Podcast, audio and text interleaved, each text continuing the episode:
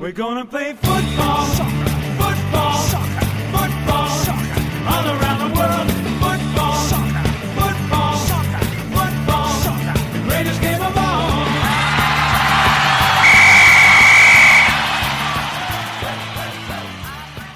同学们，小朋友们，大家好啊！这里是博雅小学堂，我是潘采夫，我又踢球回来了。 啊，你也不知道，我还抱着一个足球给你们在这聊呢，啊，当然了，这开玩笑，啊，我这一次啊，这叫第三期的足球 gentleman， 想给你们讲什么呢？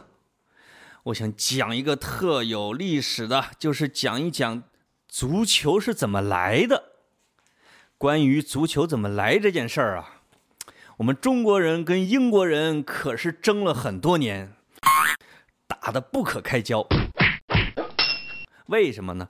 因为英国人说足球是他们发明的，是他们在一八六几年，大概在一百五十年前，说就已经发明了足球，哈哈。他们这样说的话，我们中国的专家不同意了，说我们有证据证明。 中国的足球两千年前就出现了，啊，比你们英国早一千多年，啊、呃，如果是我来当裁判的话呢，我会觉得，啊，我们这边不太占道理，因为呢，足球在我们这边，在古代啊就不叫足球，它叫蹴鞠。大概在两千年前的时候。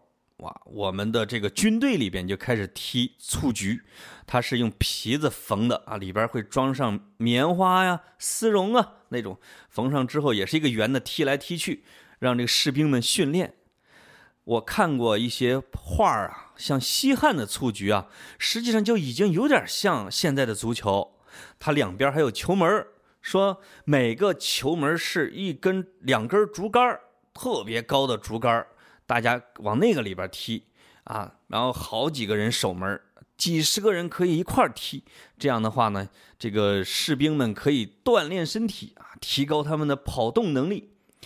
这个蹴鞠呢，在唐朝啊，它就转成了这种马球，就是那些皇上、还有公主、还有这个王子，就骑着马，就就拿着一个棍儿。 啊，就打着马球，看谁就是能把这个马球给打到一个洞里边啊，到宋朝的时候，那个球就好玩了，其实有点像现在的足球，就是啊，也是皮革的啊，两三个人用脚踢它，而且还可以用头接、用胸接啊，用脚尖挑。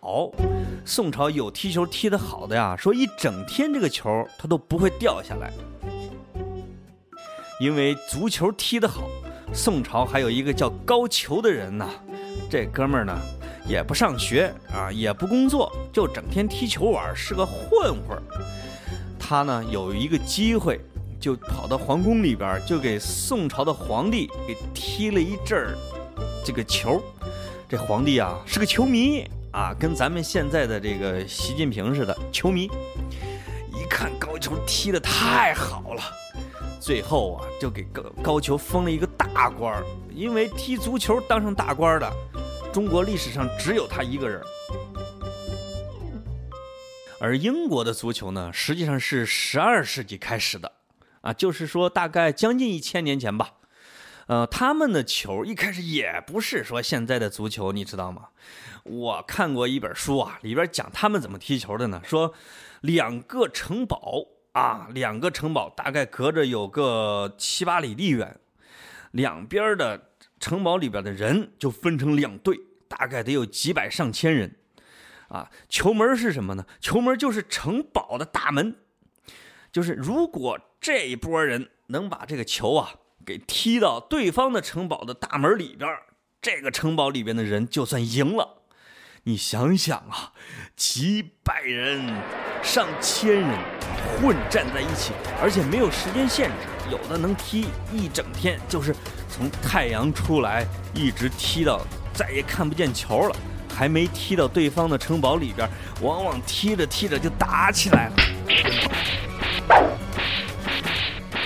你说那时候的足球是不是比现在要更好玩一点呢？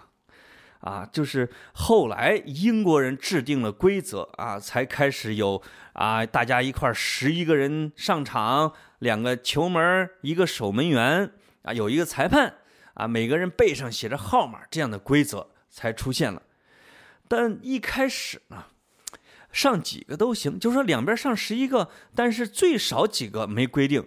所以我就听说一个故事啊，有两个队踢比赛，其中有一个队呢，因为坐车耽误了，只有一个人到了球场，而对方十一个人全到，没办法踢吧，要不然你就弃权了，算输了。这个球队的一个人呢，对对方的十一个，他又当守门员，又当中场，又当前锋，一个人大战全队，他坚持了十五分钟，只让对方踢进去了一个球。我觉得再超过这个时间他可能就快累死了。在这个时候他们球队的人到了，终于冲进了球场，一看他一个人在坚持战斗，他的队友们这个这叫什么激情飞扬，最后把对方打得落花流水。也正是在那一场之后啊，终于规定说每边至少得上七个人，如果你少于七个人，你比如就一个人上去，你就算弃权，你就算输了啊！